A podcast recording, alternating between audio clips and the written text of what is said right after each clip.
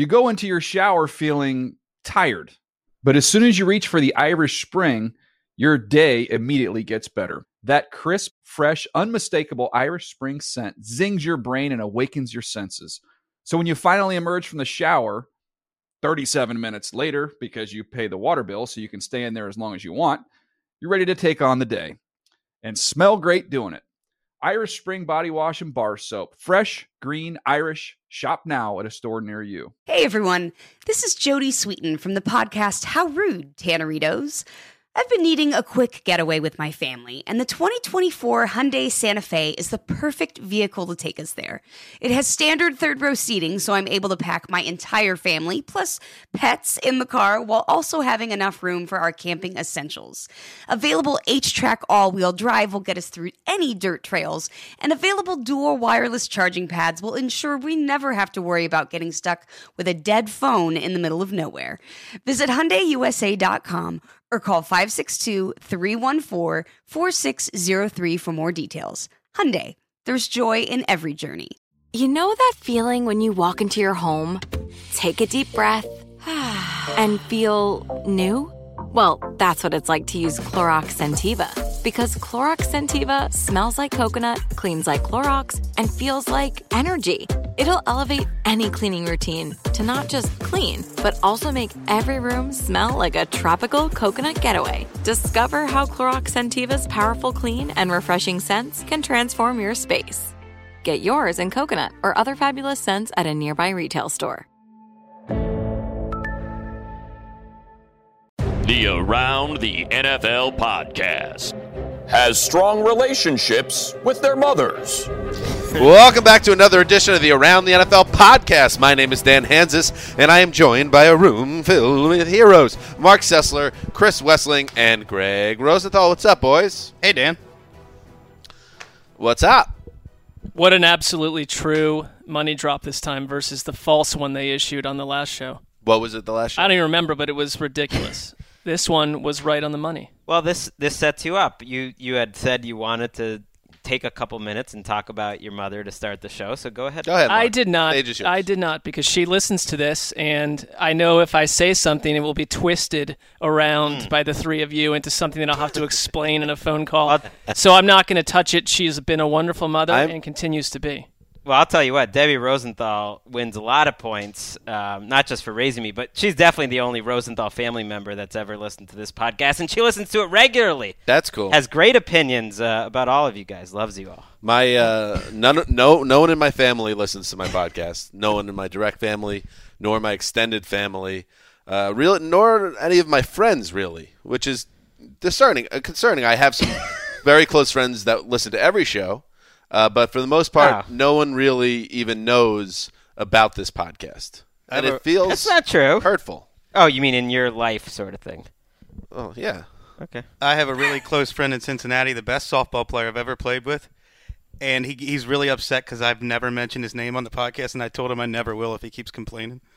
So I'll just say he's the best softball player I've ever played with, but I'm not mentioning his name. Wow. Sounds like a healthy friendship you so have. you're referring to Tony Garcia, but he's not in Cincinnati. Best shortstop I've played. Okay, okay, all right, guys.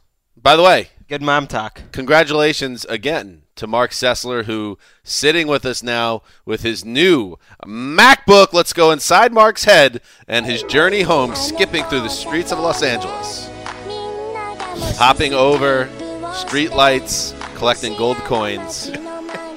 yeah, it's An anime character in human form. it's been a long uh, journey. You know, another continuing theme. The three of you have these up-to-date, beautiful computers dating back to 19, you know, 2008 or something, and I've been operating on a an Apple II, and I'm finally up to snuff. It was And actually not an Apple. It was a uh, some a Mac- low-level some type PC of made Right. in some Be- warehouse somewhere. Because you refused to get a Mac when I suggested you get a Mac last time. I mean, let the record show. That's your narrative. let the record That's show. the Mark truth. said I don't want a Mac. yeah. That's your narrative. Okay. Yeah, that that was the true story. But we heard about it for two straight years. But now you you have a Mac as well. And if anything, we can now start complaining that you have the newest. Mac. Absolutely, I would completely think it's acceptable now that the cycle of complaints goes to whoever has the oldest machine. Greg is on his third Mac because he spilled coffee on multiple laptops at this point, but the two of you have a ripe case. I just got a new one a week before you did. All right, Dan, it's your turn to complain. I'm happy with mine. Okay. What is your next slight? Now, what are we moving on to? Oh, I've got a lot of them. The season is young. The next slide is connected to Greg's new nickname, Flyboy. We don't need to get into that right now. Uh, I'm a flyboy as well. Well, yeah, Yeah. but you have a nickname.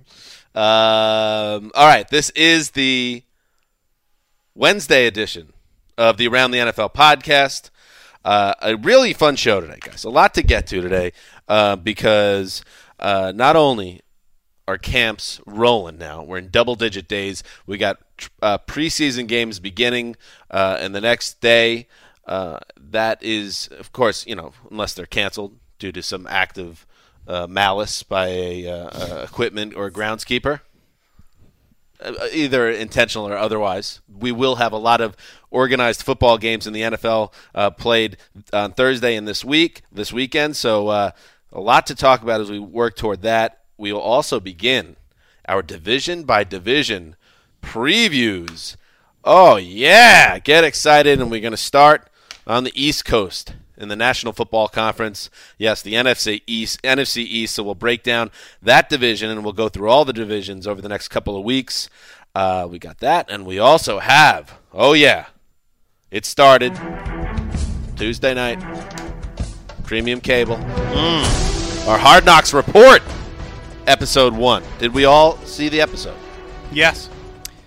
I did, yeah. I I don't want to get No? into a beef with it. Well, I have HBO now. You can't watch it till 7 a.m. My shift at work begins at 6:30, so So you were you were in a tough spot. I will see, I will literally not say a single word the entire segment. Well, you could chime in if you feel you have pertinent information to share. Wouldn't, read wouldn't be educational. Haven't seen a second of it. You read Dan's recap, so Oh. you are in the know. Have not done that either. Okay, We'll do that okay. later. Okay, all right.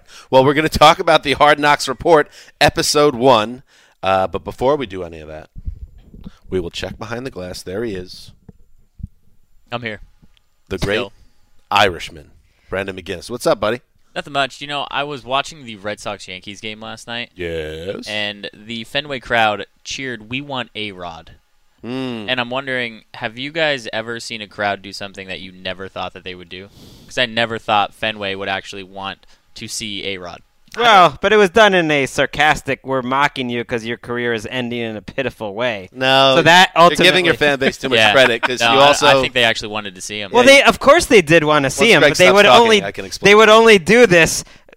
So you're going to tell me you know the Fenway card? They're only going to do this in a way that they feel comfortable that they're winning the game, and he's basically a laughing stock, You- even in his own organization. your fans are softies, uh, despite the reputation.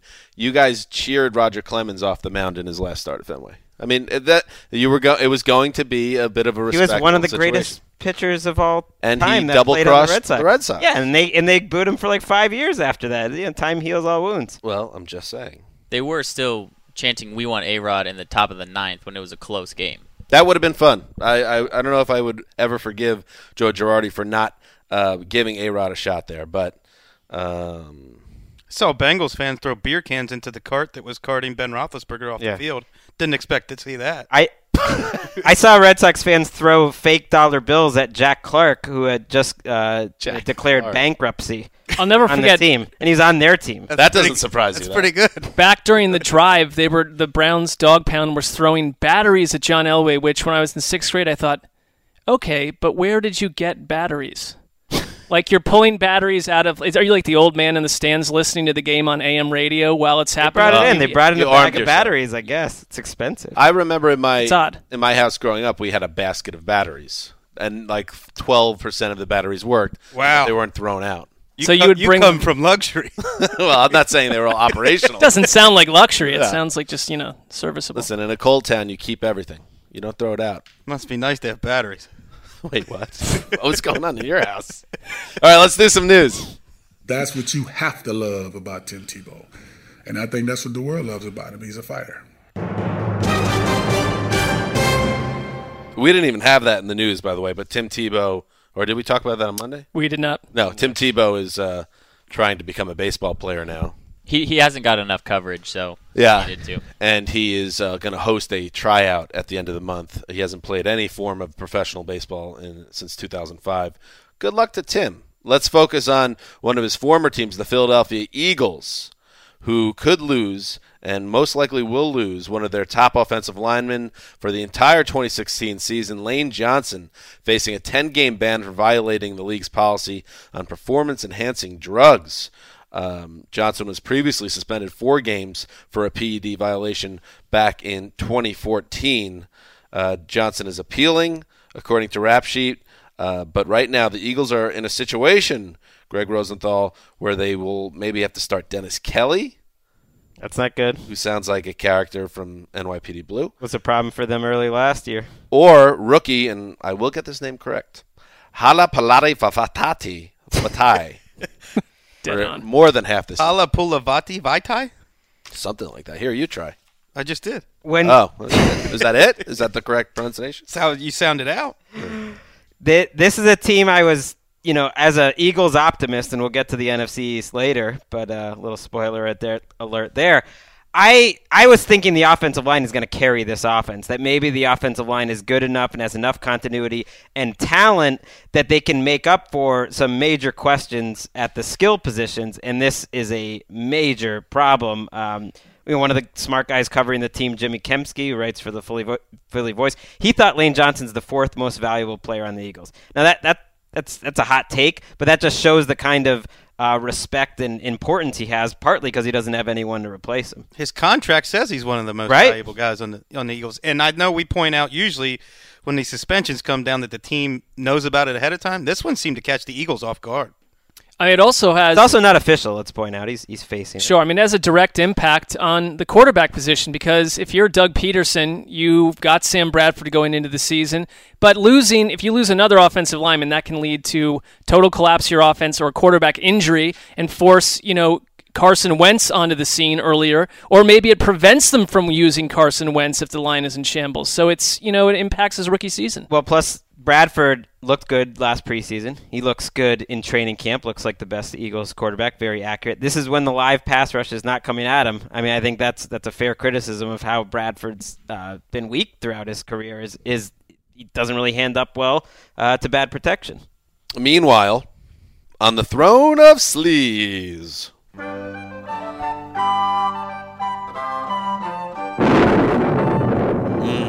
Storm clouds rolling in, but it could have been worse. Def- defensive end Rob Ninkovich tore his triceps in Tuesday's scrimmage versus the Saints. Uh, Rap Sheet reported uh, the muscle is a tear, is torn, not the tendon, which is important because if it was a tendon, you're probably losing him for the year. But the muscle means he can rehab the injury rather than undergo surgery, and there is a hope that he can return in October. And Wes, uh, you wrote up this piece on Around the NFL, and you pointed out how sneaky productive Rob Ninkovich is on that patch off uh, defense.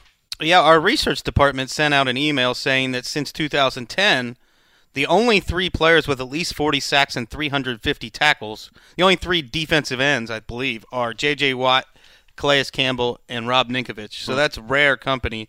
And Greg made the point on Twitter, I remember, that Bill Belichick tells you what he thinks about a player by, by the snap count. And he played more than anyone in their defensive front seven last year. Not only last year, I think for the last five years, he plays more than Chandler Jones, than Jamie Collins, than anyone. And you don't see defensive ends or outside linebackers, whatever you want to call them, depending on the down, playing every single down anymore in the NFL. You just don't see it. I mean, there was one year he played 98% of the snaps, which is just insane. It's shocking that a Patriots player, when these players are outside of Rob Gronkowski, not allowed to interact with human life outside of the Patriots complex, would be under the radar.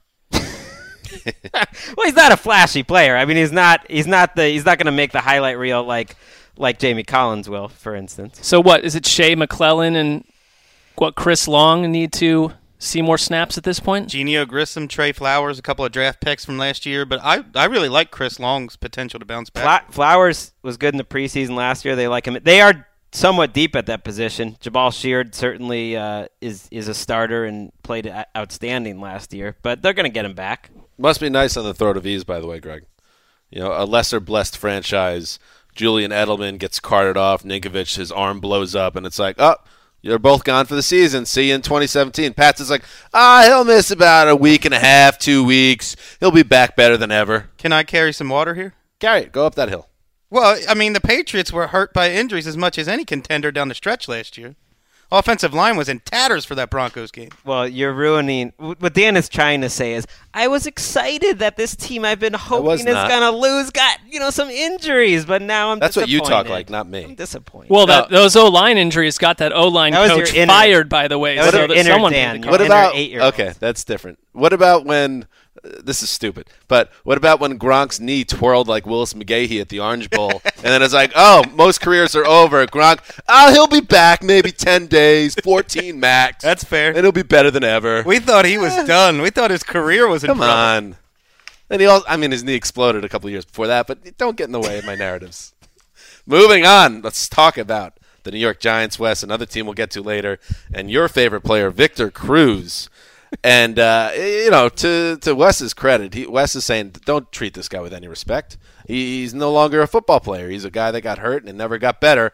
But the rest of the football world remembers Victor Cruz. Am I wrong so far? How I'm setting this? That's a little You're hard. taking some liberties with my stance on Victor Okay, Cruz. okay. Let me let me start this over. Can I? I'll Let give me you start one over. one sentence summation. Okay, let me start over first, though, and just get the news out to you. Victor Cruz may miss the preseason opener uh, with an injured groin, the same Victor Cruz who missed all of last year with a multitude of issues. Uh, Wes, you have not taken him seriously as a uh, productive type player because he keeps getting hurt and is get, has been out of the game for so long. Your thoughts about this? This is much less about Victor Cruz, the player, and much more about the coverage of Victor Cruz, the player. When he plays a down of football in the NFL again, it will finally be news. But he is being Fair. counted on to have a significant role for. a No, he's not. Then why did they pay him two point four million dollars guaranteed? Why do they have no depth at that position That- at that- all? This is a team that Right. needs to be, you know, scoring the ball. They're going to play up tempo. Sterling Shepard's going to start. Yeah, that new flyboy. Yeah, but they have three receivers on the field at all times. You need three starting receivers. He's the third one. well, after hearing Connor Orr's report from Giants camp, I wouldn't expect to see Victor Cruz as the third receiver. I. But Greg is right. If you look at their depth chart, there's a bunch of guys. It's Dwayne, I mean, Har- it's- Dwayne Harris is probably the next up. And Connor Orr, uh, to your point, Wes, he was at practice. He didn't think Cruz had his explosiveness back, and that, that seems to be the consensus at practice. uh, from what I understand, Sterling Sharp, uh, Sterling Shepard is going to be a cross between Odell Beckham and An- Antonio Brown. So, what are we even worried about? I find it weird that you've been so That dis- you've been so disturbed by Sterling Shepard. The- I don't Dan know. doesn't like the Giants. I either. got a I got a bad feeling. Uh, Do I like him or I don't like him? I get, Dan I always get sticks up ways. for the Giants. Um, You like covering them. the the hype train. The, for something something just feels off. Like there's a loose screw, like in the train's wheel, and nobody else sees it but me. It, it's kind of like that Twilight Zone, uh, the guys on, on the plane and the, the monsters on the wing. Well, you Nobody were- believes. Well, you're. What are you basing it on? just a Sessler. Yeah, you know what? He had this about Reggie Bush. He's had it about other players. Maybe this is your zone of you've got good intuition on when the hype train is about to go right off a cliff into absolute trees and wreckage. Also, Dez Bryant's career's over. Well, just beware about that too. Oh yeah, Tom Brady's And Tom Brady's. Tom Brady's career was over before 2014. Tom Brady is going to go. Into He had a terrible year that year. You have like a plus or minus three season window on these productions, and that's fine. No, this the the Brady one. Let's just wait and see how it plays out because it's going to be a slight decline in production across the board. Uh, just wait and see. Uh, there's nothing you could say or I can say. It's just my prediction. Well, that's we have not, to see what happens. That's not that's not crazy. That's not bold. Okay, saying so, you know, 39 year old with get a off my slight back. decline. If I that's like that every saying. time Dan attempts to make a prediction, Greg jumps right on that with Oh, yeah. knives and starts slicing it into parts. the good thing He's is just a football analyst making a prediction. Allow it to happen. no. That's the problem. He's like Greg's like I'm a football analyst. You're just a schmo. I will jump on your point and dismantle it. And then, but here's the thing. I'm not scared of you. I was gonna say it's, it's more of a respect. Let's go. It's more of a respect. Let's go, flyboy. It's more of a respect for both of you that you won't, you know, act like a little child when someone argues with you. That you'll come back and you'll try Who's to both find, both of us? Find what do you mean both of us? Because then who are you not? Ex- you're Well, not you're including including because Wes is higher up on your list there. So it's oh, it's to both of you, Dan and Mark, who I don't really take seriously. I want them them to behave a certain way when I get contrarian and jump Yes. down their throat. When Wes Wes is Wes is already Mark's up right. on the up on the mountaintop. Dan and Mark, if they're to say something football wise, I don't know, grain of salt time. That's because I know I know. Uh, th- wow, we're Yeah, really you dig good. your house, dig your dig after, your way out of this. after the Eli Manning debate, uh, Both on of last you. week's show, Wes and Greg spit on me before they left the studio. Unbelievable. I know Wes is gonna come back at me because he he's confident. That's what I want. The back and You forth. can't control us in our personalities. Yeah, exactly. We just sorry we don't respond to you the way you want. Stop. What are we talking about? I don't know. Ye- years of frustration from Mark coming Puppet out. Master Oh, Rosenthal. wait a minute. It's again, it was both of us. I am sticking up for Dan and for myself as you are asking us to do. Let's pull out of this career cul-de-sac, guys, and move on to Jimmy Graham, the Seattle Seahawks tight end, who, you know, you want to talk about serious knee injuries. The exact injury, in fact, was that Victor Cruz suffered and, and um, sent his career off the tracks. Jimmy Graham is attempting to come back from this. Last year, uh, Cruz was un- unable to do it as lower leg injuries uh, robbed him of a, a full season. Graham returned to practice, came off um, the pup list, and is right at the edge of getting back. Coach Pete Carroll said Tuesday that Graham was, quote, right at the edge of getting back on the practice field. So, uh, Graham making progress, uh, Marc Sessler. Um, do you expect Jimmy Graham to make an impact this year? This is a very difficult injury to come back from because it robs players of their explosiveness. I mean, it all boils down to it's been the case with him for years. How healthy is he? But he's played through injury before. I mean, they traded for a guy, hopefully with the plans to make him a huge part of their offense. And there were games last season where it wasn't like they really seemed like they needed Jimmy Graham with the way their passing offense bloomed. I guess the question I'd have is would you still make the Max Unger trade for him today? If- What's Max Unger up to? No, Well, 'cause I- he has a torn patella tendon. Well, right. Right? I'm I just mean- saying, like, in terms of in the overall what they were looking to do, I don't feel like it's been a successful trade at this point, and their offensive line needs help. I, I don't know.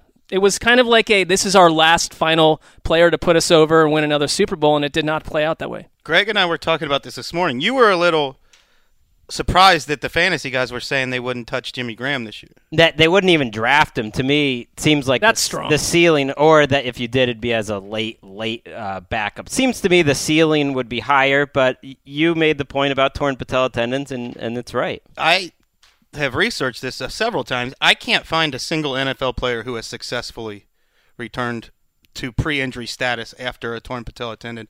The most recent ones over the past decade, the best players have been Cadillac Williams, Ryan Williams, and Victor Cruz. Yikes. And all of those players, Cadillac tore his patellar tendon in the next in in the other knee the next year.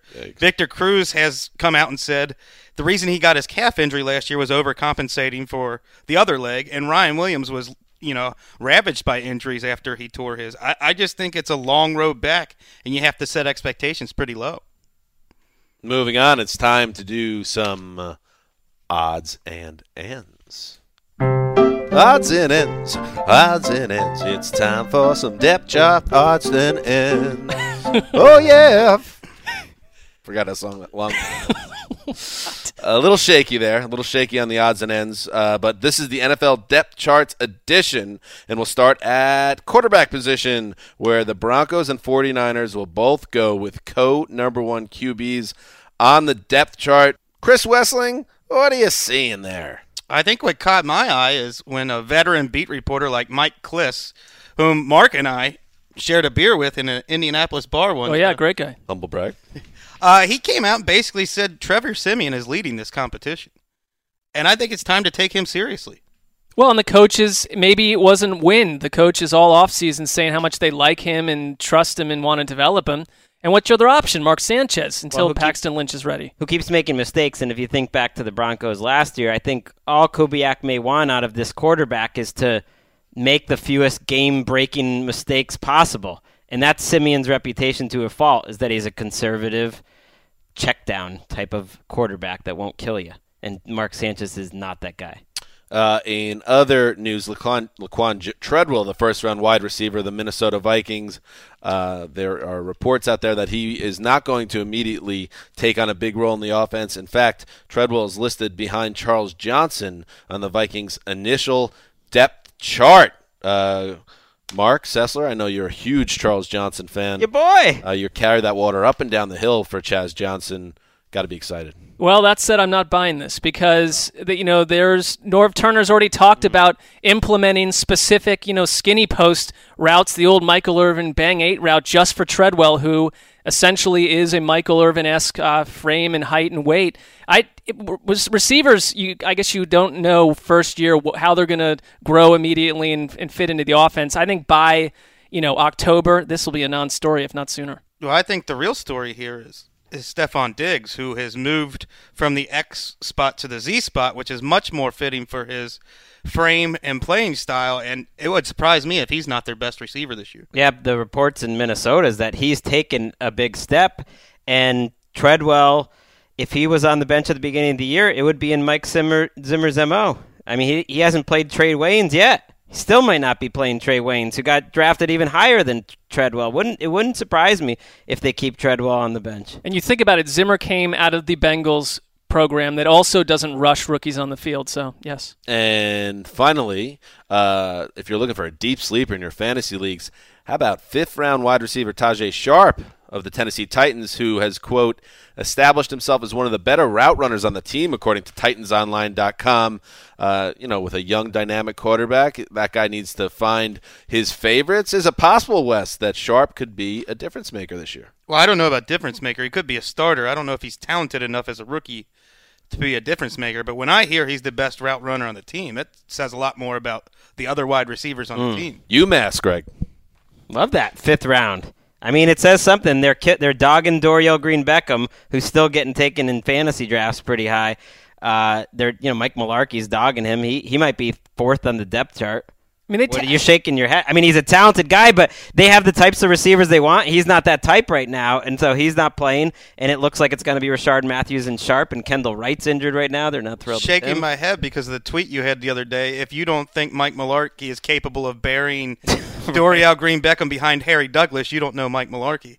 And Harry Douglas doesn't belong on this roster. Well, how about one of their? They keep drafting receivers in the upper rounds. How about one of them is developed by one of the one of these coaching staffs? I mean, this is ridiculous. It's year after year of these underperforming Titans receivers. Compare that to what the Steelers do. The opposite. I saw, um, I think it was UMass Amherst, maybe UMass Lowell, uh, Counting Crows 2002 Hard Candy Tour. Saw it with the uh, old college girlfriend. Very emotional night. Very That, emotional. that's. I think we should, from the NFL's account, tweet that line and see if that gets back to the Hanzus household. If on that your wife's cycles birthday. back on, on Emily's birthday, Yeah. yes. And by the way, thank you for the advice. I'm g- I got a babysitter for tonight. Oh, good, yeah, good. Going to take my wife, seven months pregnant, get her out of the house. Well, because wives say, "I don't." Oh no, no, no, no! don't fuss over me. Well, if you don't fuss over them, you're going to hear about it. Yeah, very Veteran move, Mark. Very true. And and just because, um, Mark, that was such a great point by you, I'm going to let you choose which of the members of this podcast will sing the odds and ends outro. Uh, Wes will. All right. Oh, no. Let it rip. Wes. Odds and ends. Odds and ends. I I'm on record as admitting I am the worst singer and What? dancer. That was delightful. What did the music teacher say to you again? It's my favorite story. Made me stay after class and put my ear on the piano. Oh my god! Because you didn't have any I'm, sense of. I'm tone deaf. I have no rhythm. Girls are always trying to get me to dance with them when I'm when I'm dating Oh my them, and I'm like, "There's no, it's not going to happen." Yeah. I remember I had a, a barbecue not too long ago where before Wes met his current uh, uh, paramour, not Mary Kay Cabot, a different one. uh, this woman was trying to get Wes to dance, and it got legitimately un- uncomfortable for the rest of us because Wes was stonewalling her and be like, "No, I'm not going to dance. Can't dance. Not going to do it." Uh, which is your right to say that. That was- That was one of like a handful of things she wanted to change about me. Right. Can't change Wes. Exactly. I think I actually She got gon- Wes your to belief, dance your that night. belief in a higher power. That's That was seemed one- Like, it seemed like a big thing to ask on the second date.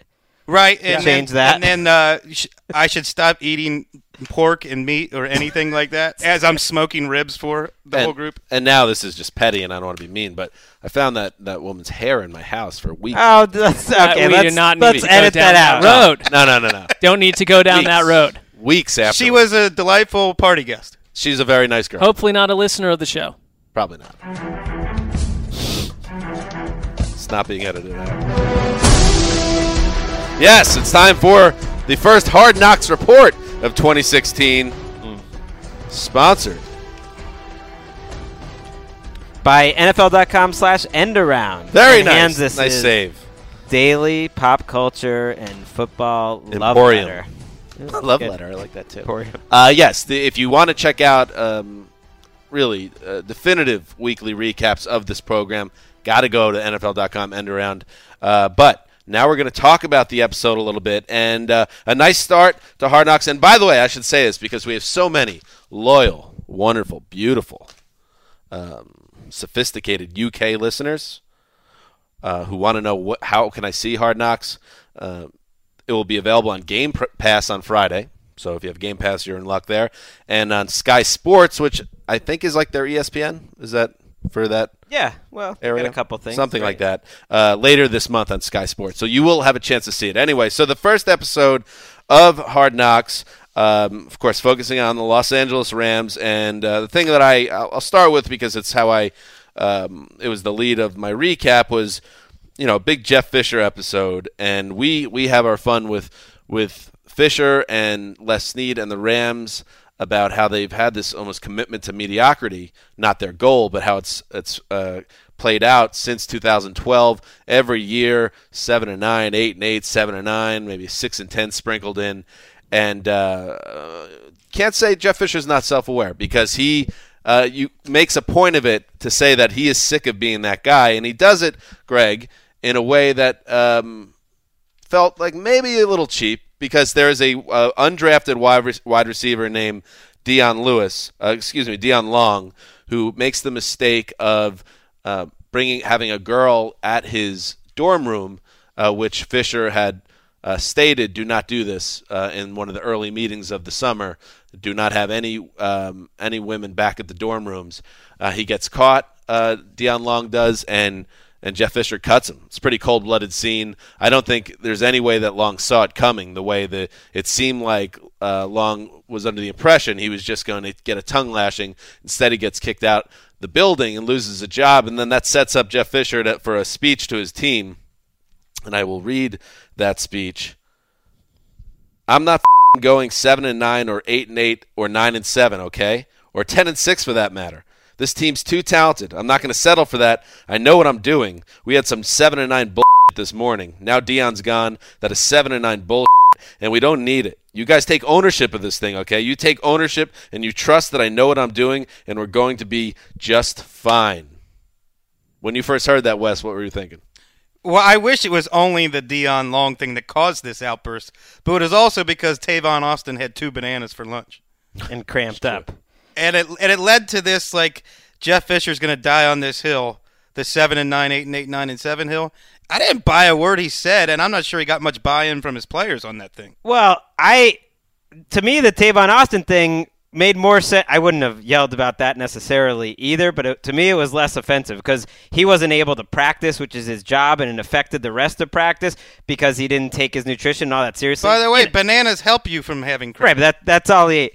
The, the I hate the Dion Long thing because it's so hypocritical and it's so phony. Because if he was the number fifty-five guy on the roster, he is not getting cut. I'm not talking about, of course, if it was Tavon Austin or Todd Gurley, they're not getting cut. But if he was even on the edge that he had a chance to make the team, there's no way they are cutting a player for having a woman apparently in his room shortly. You know, it wasn't like a long time. The- what happened was the guy came, or whoever checks the rooms came an hour before he was supposed to come, so he got busted that way. Yeah, so it's in the middle middle of the afternoon, and if if this guy was even had a chance to make the team, he's not getting cut. Period. So you're making a moral stand for something that you're being hypocritical about. There's just no way that they're cutting Greg Zuerlein or Johnny Hekker if they do that, for instance. He Anyone. used him as a pawn. You also pointed to Jeff Fisher's self-awareness, but does he have the self-awareness to know that he's going seven and nine, Not because Dion Long is doing this stuff, because look at your offensive coordinators and your quarterbacks over the last three or four years.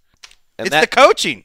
and that leads to the other aspect of the episode that really struck me and, and stood out more than anything is that listen, Jared Goff has every opportunity here to become a really good NFL quarterback, and maybe he will be down the line. But right now, what you saw in this practice is just how incredibly green and raw he is.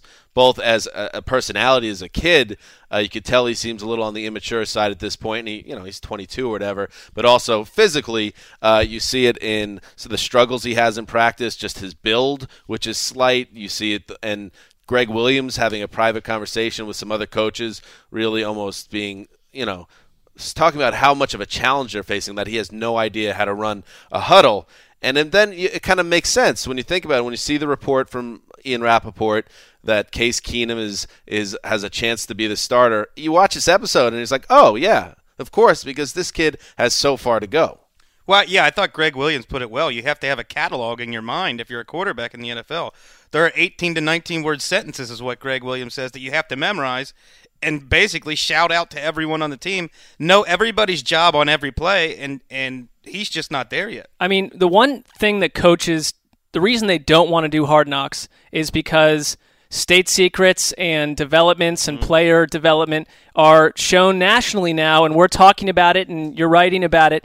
But with such a tender position, a situation like Jared Goff, is this good that they're on hard knocks with Jared Goff not becoming an instant star? I, mean, it's his personality too. That's a problem. I think there's something to it. I honestly think because they they watched the episode, they're part of the editing process, and I think they they think he can take it. They think he can handle it because they show several coaches getting on him pretty good. Chris Uh, Winky. Chris Wanky. I don't know Because where he Chris does- Wanky gets off being this Well- guy that's like Well, challenging. because people. He wasn't a great player, but he's been running quarterback Right. academy for years. But he, Like- but th- that annoyed, not annoyed me, but I always, I always blanch when they're, they love telling the players how close they are to losing their jobs. The guy that are on the edge, and he loved telling Goff, everyone's watching you. You know, you better be ready because this is a big responsibility. You better, you know, because some people can't handle it. Some people can't handle that type of pressure, and of course, everyone watching the show has to be thinking, well, Chris Weinke was one of those people. He's Right, He's that's speaking what I was from he's speaking from experience that he was not one of those people that could handle it. Does it really help them to tell them that over and over? I don't know. I- he knows. Would you require your quarterback to know where the sun rises and sets? that was the other, uh, you know, kind of comical aspect of the episode is, uh, and it did remind me of the 2012 season of Hard Knocks when Ryan Tannehill uh, did not know who else was in the AFC East and he caught a ton of uh, crap for it. But uh, Jared Goff doesn't know uh, that the sun rises in the East and sets in the West and gets uh, just, you know, people just com- coming after him. He's like the butt of jokes, and it, it's a running gag throughout the episode. It just seems like so the Tannehill thing I'll never forget.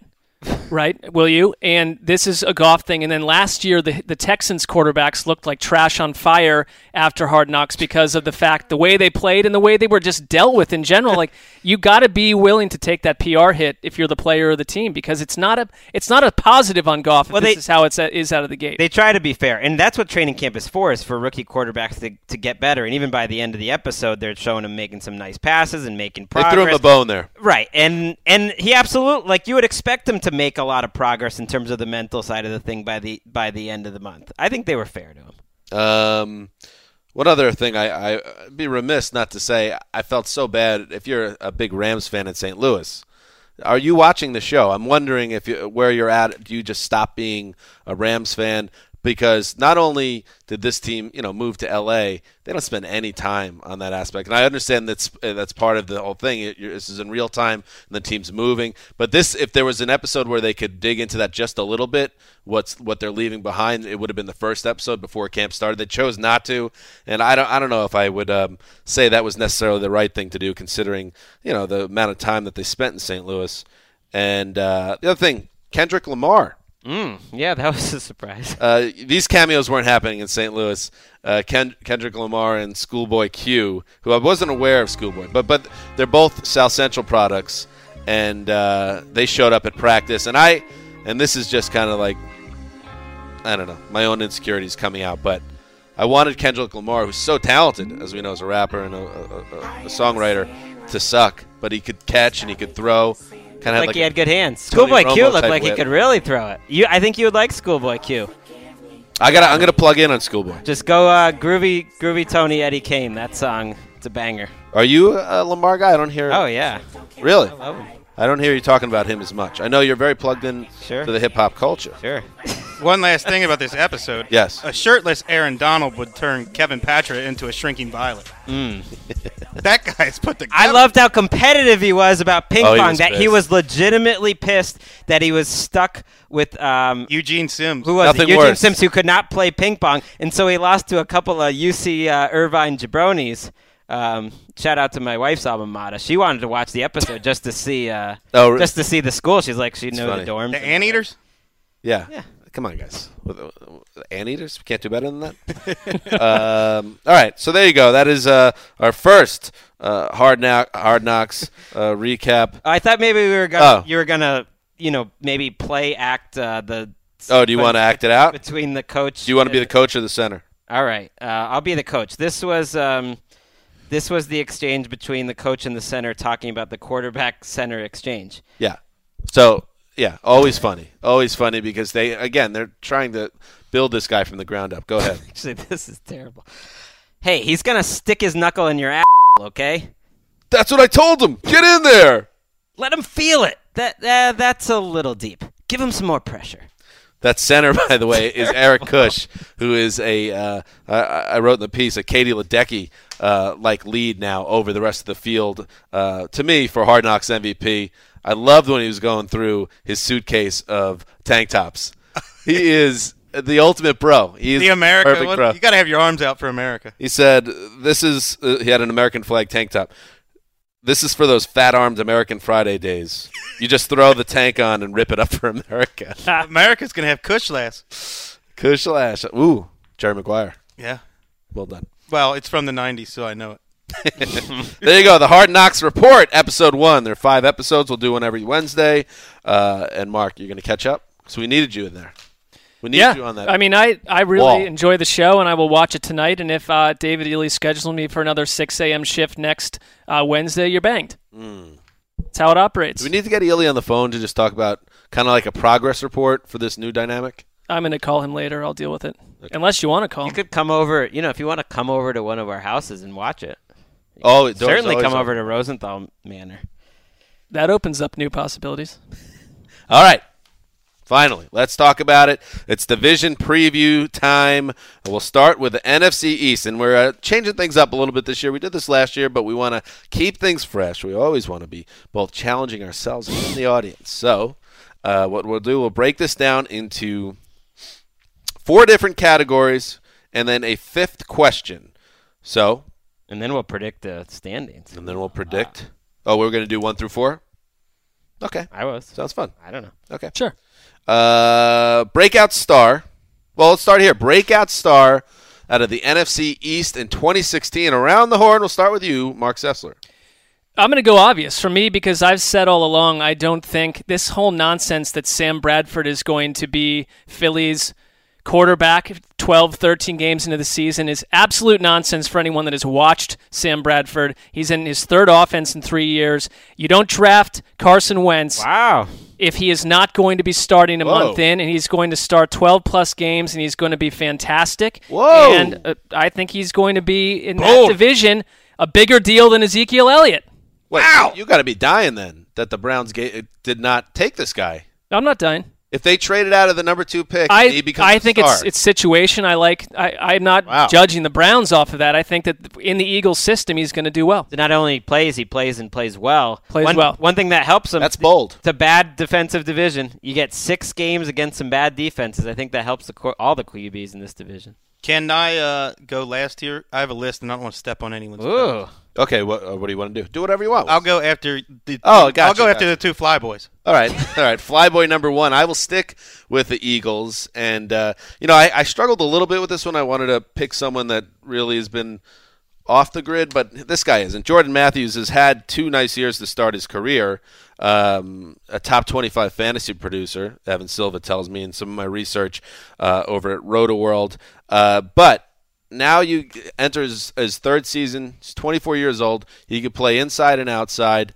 Um, I think especially if he gets good quarterback play. Uh, um, if uh, Marc's prediction pans out, I think he could be a guy that makes the leap. Also, a good red zone target. He's done well in the red zone. So, would I be shocked if he made that leap to you know 80, 1310, something like that? No, I think he has that type of ability. We've been talking about Jordan Matthews' potential for a couple of years now. I think this is when he comes into full bloom. Breakout. I've noticed that you and Evan Silva have quite a respectful relationship on Twitter. I, I appreciate that. I love Evan Silva. Evan's great at what he does. He's like one of my favorite guys to read.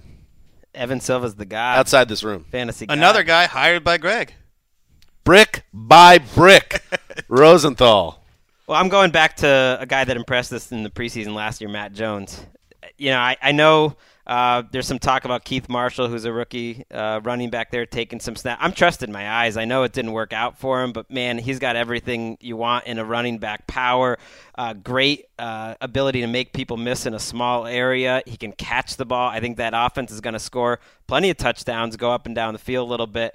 I, I think he can have a monster season. He's a guy I'd want in fantasy leagues for sure. I feel like we skipped two obvious guys in Ezekiel Elliott and Sterling Shepard. Mhm. But I'm going with a guy that nobody's really talking about, Bashaud Breeland, the Redskins' other cornerback, who I Yeah. believe every bit as talented as Josh Norman. The ball skills are just as good, physically gifted, uh, and has been intercepting passes at the rate of one per practice session during training camp. I think that guy is going to be their best cornerback for this year, better than Josh Norman. I mean, and it helps that Norman will be, depending on how they operate, taking on a lot of primary threats too. Yes. You ever get have that situation when you're you jump into a conversation, you miss the very beginning of it, and ninety percent of the time you could get in on it, figure out what's going on, but that ten percent you don't. I missed the, your name that you said, Greg, and then I was just playing catch up the whole time, and then Wes went to his, and I never knew who you were talking The about. listener would never know, but I appreciate that. Yeah, your I curiosity. You want to know. It was Matt Jones. Oh, Matt Jones. Okay. Okay, I like it. Yeah. All right, good one, guys. good. Good ones, guys, comma guys. Biggest concern. Our next category, Marc Sessler. Well, I'm going to go Dallas defense. I hate to be obvious again, but I mean, this is an offense that rides and falls with Tony Romo's health. And I feel like even if, if Dez Bryant and Romo are healthy all year, this is a team that needs to go back to what they did in 2014 and, and chew up the clock and time of possession. And that's what helped that defense stay afloat that year, along with you know, I think that Rod Marinelli coached them up and did a good job. He's dealing with a lot, that coach, that defensive coordinator this time. You've got a rash of, you know, suspensions, players out, and on top of it, the players that are there are just, it's not a very strong core of defensive players. I'd be really concerned. He's, I think for them, to, to, they're going to have to win shootouts, and you're in a, in a division with a lot of good wide receivers and good running backs.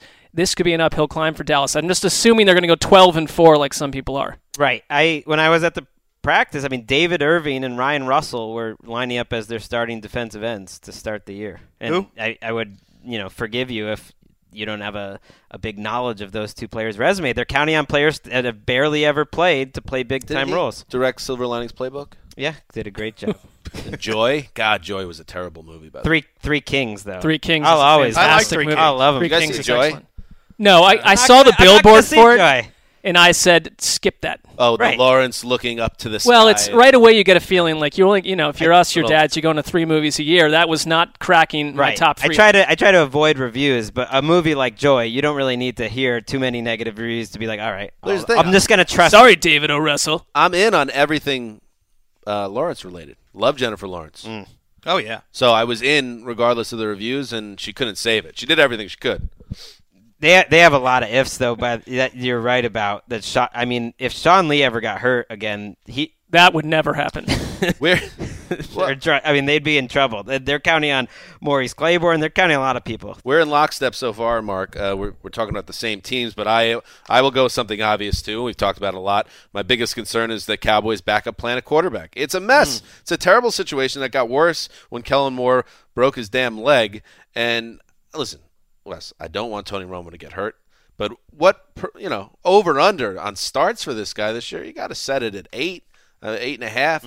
That's just the reality of the game. And Whoa. what, what we Well, I'm that just would saying be so brutal. For Well, them. it's a his back injury. It's not point. backs or And that clavicle, it's one shot away. I think he's the most vulnerable quarterback in the league, and they did not put in a real backup plan, which is puzzling to me. And once he goes, they're done. I don't care how good that offensive line is. I don't care if the defense surprises us, as they've done in the past. I don't care if Ezekiel Elliott is the best running back on the planet. Romo goes, so too goes both the hopes of the Cowboys and Jason Garrett, in my opinion. I'll jump in here because that was my biggest concern. Also, the combination of Tony Romo's hmm. brittleness and the Cowboys' unwillingness or inability to get more than a third string cast off as their backup quarterback, starting with Brandon Weeden, Matt Cassel, Kellen Moore. You can't go into seasons because, look, the Cowboys may be slight favorites in this division, but it's close enough that if Tony Romo's out, let's say he's only out for a month this time, uh, Josh McCown can get you over that hump.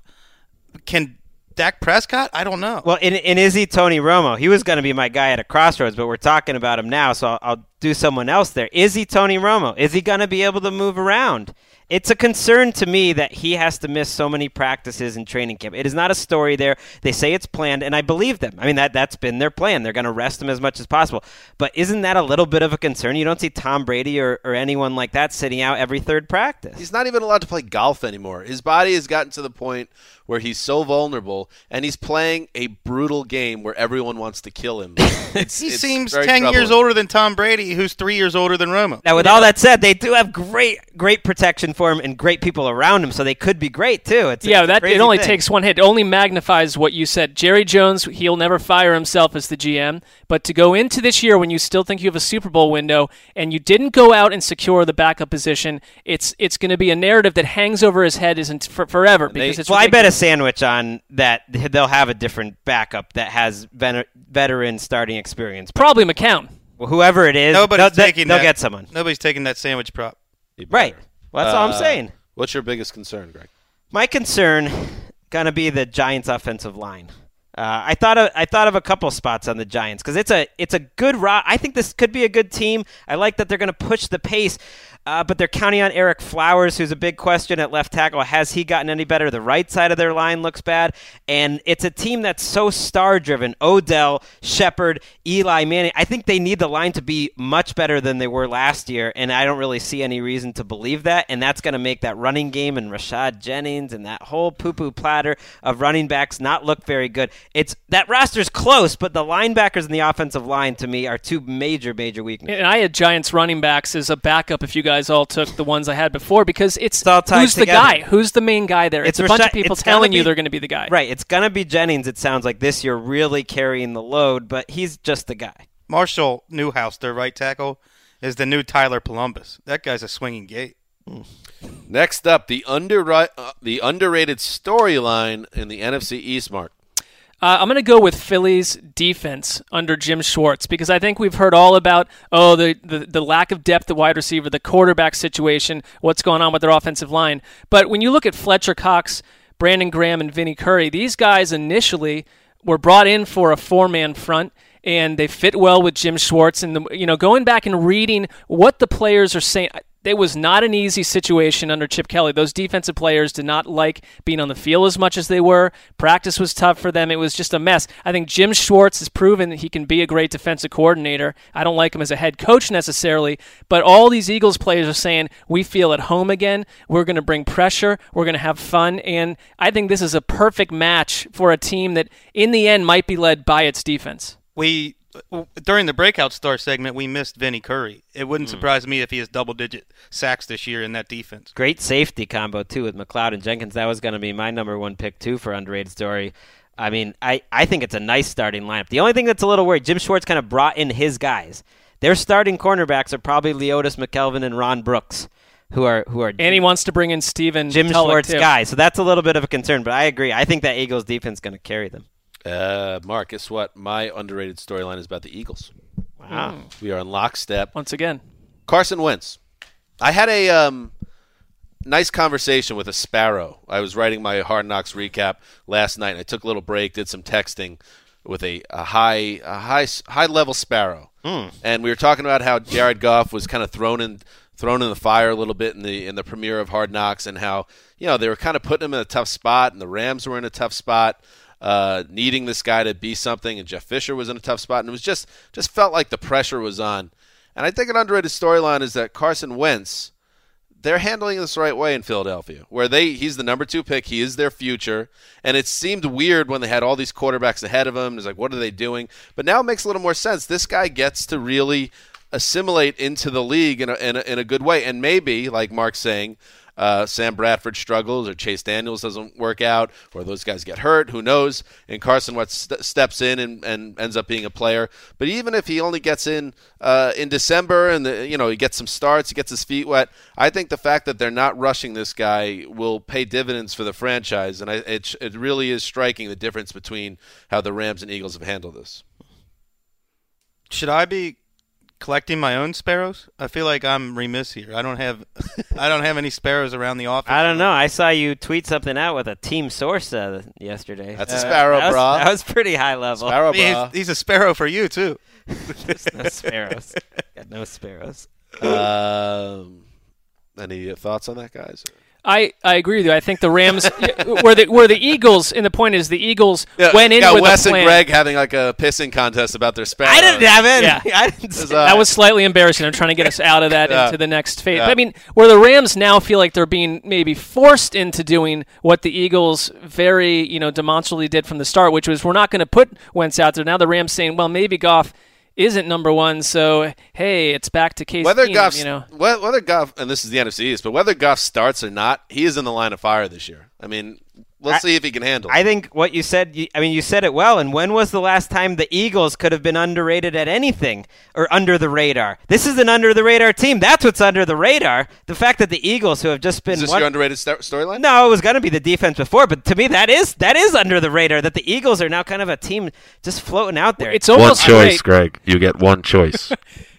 If My- you want to be a coach, you want to take over for someone like Jim Harbaugh or Chip Kelly. If the if the roster is in a shambles, where you're not going to be the lightning rod. My my choice has just got to be, and I, and I mentioned it briefly before, the pace that the Giants play at. It is an interesting team in terms of they played at the second highest pace of any team in the league last year, and the sound of them at practice.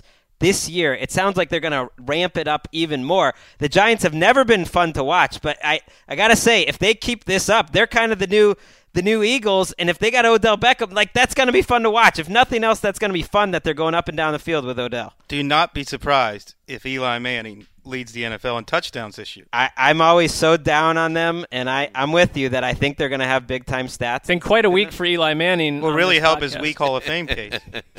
Uh, Wes. Oh, I would love for that to happen. Underrated Eli storyline. Manning, MVP 2016. I like the sound of that. Wes. Underrated storyline. The best team Kirk Cousins has ever beaten. Ohio State. Look, Well, it's a go team back. sport, but yes. I mean, look at his stats last year. They look phenomenal, and Marc and I famously stood up for him when Greg was bashing him every week Cousins. last I wasn't bashing him. I just said he was an average guy lifted up by his team. Well, that's what he schedule. is. That's what he is. And go back and look at the teams he's beaten in his career.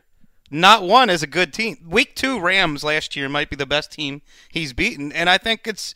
I don't think you can just expect Kirk Cousins to have the same stats as last year. That's the underrated storyline. The Kissing Cousins bandwagon's a little weird because I can't tell who's on it and who's off it. Well, we never like all we were doing was sticking up to Greg and saying give Kirk Cousins a little respect. It wasn't that we thought Kirk Cousins was some great. Is that true, Marc? You love Kirk. I I think Greg, you know, Greg went and watched all these quarterbacks, so we were just coming from a different angle. I was prone to seeing some of Kirk Cousins' big games and feeling like he had taken a step forward, and the whole team had. It wasn't just you know the, the Redskins' offense had a lot of weapons last year, and they do again. Well, this show's going long, so I'm gonna go to make t- talk about Kirk Cousins because he was my crossroads guy. Do and it. And then we can move move to the crossroads. Do it. Because I don't think people see this season as a crossroads year for Kirk Cousins, but he's on a one year contract, and the way that that front office talks about Kirk Cousins, I just get the sense, and, and just the contract itself, I get the sense they share some of the same doubts that we do and that if it doesn't go that well that they'll be open to moving on from him they have great talent around him and so to me it is a crossroads year for him because he can either get one of those big contracts or we could be thinking about him very differently a year You know, he could he could come down to earth, and none of us would be shocked and have an average or worse season. And he could be in like Ryan Fitzpatrick's situation next year. Yep. Let me piggyback on Greg here because my crossroads campaign is the Redskins offense. Hmm. DeSean Jackson and Pierre, Gos- Pierre Garcon also in contract years, not getting any younger. Do they see those guys as core guys after drafting Josh Doctson? Matt Jones, make or break year for him. Is he going to be a feature back, or is he going to be the guy who averaged 3.4 yards per carry and had fumbling problems? Hmm. So I think for that entire offense, just about it's it's a make or break year. For me, Dez Bryant, will he finally break out? no, no, no. I'm going JPP. He's on a one year contract in New York. And, you know, if he plays the way he did last year with some of the, the positives and negatives, I don't think you get a big contract necessarily at all. If he comes out, I saw someone said he's going to have double digit sacks. Well, we'll see. If he comes out and he regains some of his old form, then it's going to be a chance for him to go out in the market and leave the Giants who only wanted to give him a one year deal and get some big cash. Wow, we hit for the cycle Marc. I will also talk about the Giants. Jerry Reese. Jerry Reese, been there since 2007, won a Super Bowl his first year, was the golden boy of management in New York, uh, won a second Super Bowl, but the Giants have been up and down, and he spent a ton of money, talked ownership into opening up their pocketbook, and this doesn't work a lot. I mean, let's face it, you get excited about the Giants, but when you, you lean on free agency to completely rebuild a roster, that can be very hit or miss. Uh, so if it goes badly, Jerry's out of a job after what's been a long run in New York. Uh, all right, here we go. One through four. One through four. Uh, Marc, count it off. Uh, one, Washington. Two, Philadelphia. three, Dallas. four. New York Giants. Wow. Interesting. Wes. One, Dallas Cowboys. Two, New York Giants. Three, Washington Redskins. Four, Philadelphia Eagles. Wow. I got one New York Gi- I got one Dallas Cowboys, two Philadelphia Eagles, three New York Giants, four Washington Redskins. First to fourth. I like that we're all disagreeing. Yeah. Well, that's this is the division to do it in. and and I I'm disagreeing too because I have the Eagles first. I, I can't even decide, but I'll, I'll put uh I'll put the Cowboys second. I think they're very close with the Giants, and I have the Redskins going from uh, first to worst. Hmm. Hmm. All right, now and lastly, let's each choose a song that best describes the NFC East in 2016. Marc Sessler, you're up first.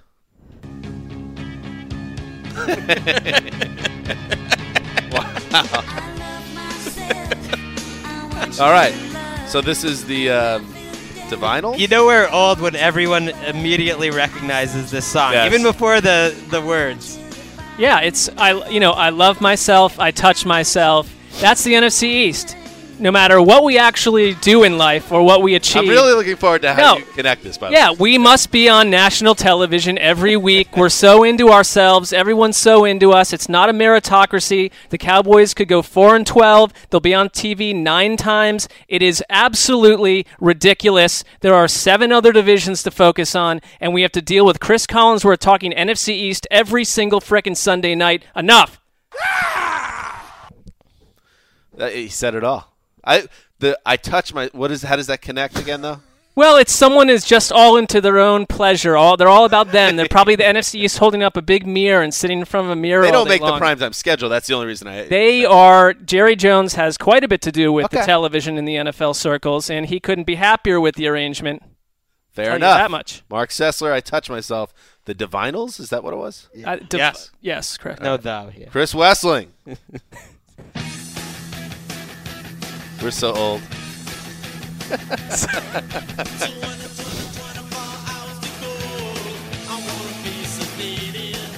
All right, there we go. This is, of course, the Ramones. I want to be sedated. Why, Wes?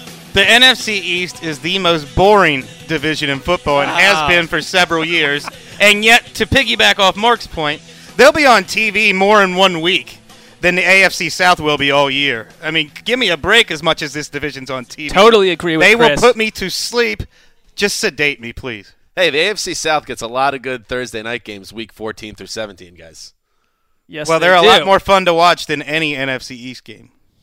I get it. These teams are getting a little better. I'm usually down. I mean, this is what I'm, I'm with you guys. What do you, they're getting Jenna, better I- until Romo's injured in week three. A little more interest Kirk is Cousins falls on his face. They're a little and more the Giants are interested. all the Giants' weak positions show up, and, and Ah, come on, they're not that good. I don't think they're good, but they're a little more. The Eagles' offense is the worst unit in the division. Come on. I think this would be a good time for the kissing cousins to actually kiss. All right. Why we'll we wait. just we're aligned. We're aligned. That's what I mean. We don't like boring football. All right. Here we go. Moving on with more old white guy rock. I know. Why are you guys so ashamed of your? No, no, I'm not. Oh, I'm not at that. It's great. You don't have to act like you're cool. no, it's cool. It's fine. It's just old white guy rock. It's good. Touch myself. Yeah. It's old white guy rock. don't think so. Oh yeah. Ah, the boss, Bruce Springsteen, Jersey boy. If you want to talk about NFC East, Bruce Springsteen, that feels right. And one of my favorite Bruce songs off Tunnel of Love, "Brilliant Disguise." And I'll tell you why I chose "Brilliant Disguise," gentlemen. This is a song about self-doubt. Bruce. It's his divorce album. It's his blood on the tracks. It's about a guy who doesn't know what's right, what's wrong. And I don't know. Uh, these teams, it's a brilliant disguise. Are they good? Are they bad? Who's going to come in first? Who's going to come in last? Who is who? What is what? Left is right, up is, up is down. The sun rises in the east or the west. I don't know. Wow. wow. Bruce. Very passionate about the NFC East. These teams, a brilliant disguise. Who are they? Where will they finish? None of us knows. It's a great mystery. Great song. Great choice. Thanks. Do you know that song, Greg? No, but What? I liked. I liked. Greg has a bubble. I liked it. Well, I want to hear Greg's song. Oh, I don't know. Now I'm rethinking it. It's kind of a random song no one's ever Nah, heard of, but let's late. let's hear it. I don't know if we start at the right place. Oh yeah, the National. Of course, I started in the right place. Come on, Greg. Ah, Fake Empire by the National. Great indie band of the aughts. Why the choice, Greg? Well, the the chorus we're half awake in a fake empire, and that's what the NFC East is. This fake empire lording over the league. That's for men, for the same reasons that Marc and uh, Wes, I think you would enjoy this song, "Fake Empire." I I, I think that your sentiments are exactly what what we echo. E- here. Yeah. exactly, exactly. I knew the that same. there would be a lot of th- these sentiments. That's why I tried to go somewhere else. So it wasn't four of us doing the same thing. But I get, I totally get where all three of you guys are coming from. I would use fake empire to describe the entity that has caused the Flyboy nickname. Little inside baseball from Wes there, but it's all right. You could perhaps figure it out. Probably not.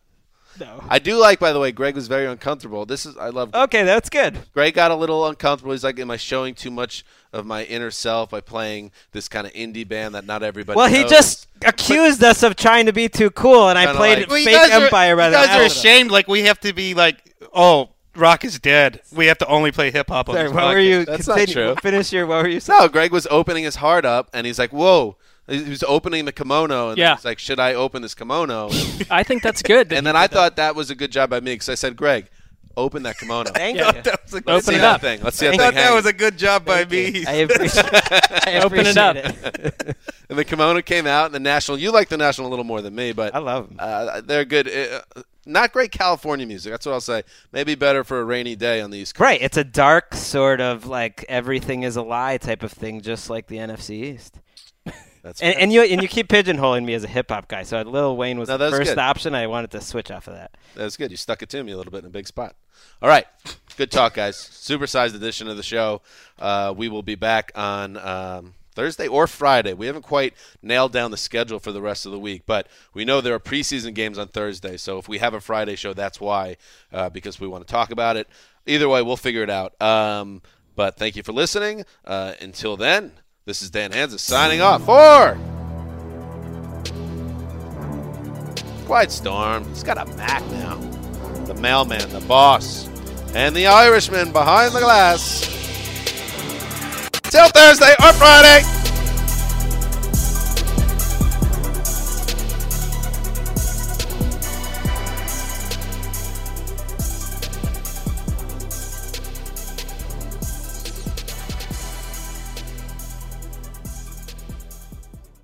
Seem uh, kind of subdued compared to the last few shows before we get going. Anything wrong? Don't read What? into it too much. How about We're that? all in career cul-de-sacs, Sorry for eh, caring. Eh. Eh, except for the Flyboys. No stopping us. You go into your shower feeling tired, but as soon as you reach for the Irish Spring, your day immediately gets better. That crisp, fresh, unmistakable Irish Spring scent zings your brain and awakens your senses. So when you finally emerge from the shower, 37 minutes later, because you pay the water bill so you can stay in there as long as you want, you're ready to take on the day and smell great doing it. Irish Spring Body Wash and Bar Soap. Fresh, green, Irish. Shop now at a store near you. Open a limited time 11 month certificate at Kemba Financial Credit Union. At 5.25% APY, it's more than triple the national average, plus, it's a safe and secure way to grow your money. Visit your local branch or kemba.org slash CD for details. Offer expires May 31st, 2024. APY equals annual percentage yield. Restrictions apply. $500 minimum and $250,000 maximum deposit. Advantage status required. Comparison based on bank rate average. Federally insured by NCUA. Live Nation presents Concert Week. Now through May 14th, get $25 tickets to over 5,000 shows. That's up to 75% off a summer full of your favorite artists like 21 Savage, Alanis Morissette, Cage the Elephant, Celeste Barber, Dierks Bentley, Feid, Hootie and the Blowfish, Janet Jackson, Kidz Bop Kids, Meghan Trainor, Peso Pluma, Sarah McLachlan. Get tickets to more than 5,000 summer shows for just $25. On sale now through May 14th. Visit LiveNation.com slash Concert to learn more and plan your summer with Sean Paul, Sum 41, 30 Seconds to Mars, oh, and Two Door Cinema Club.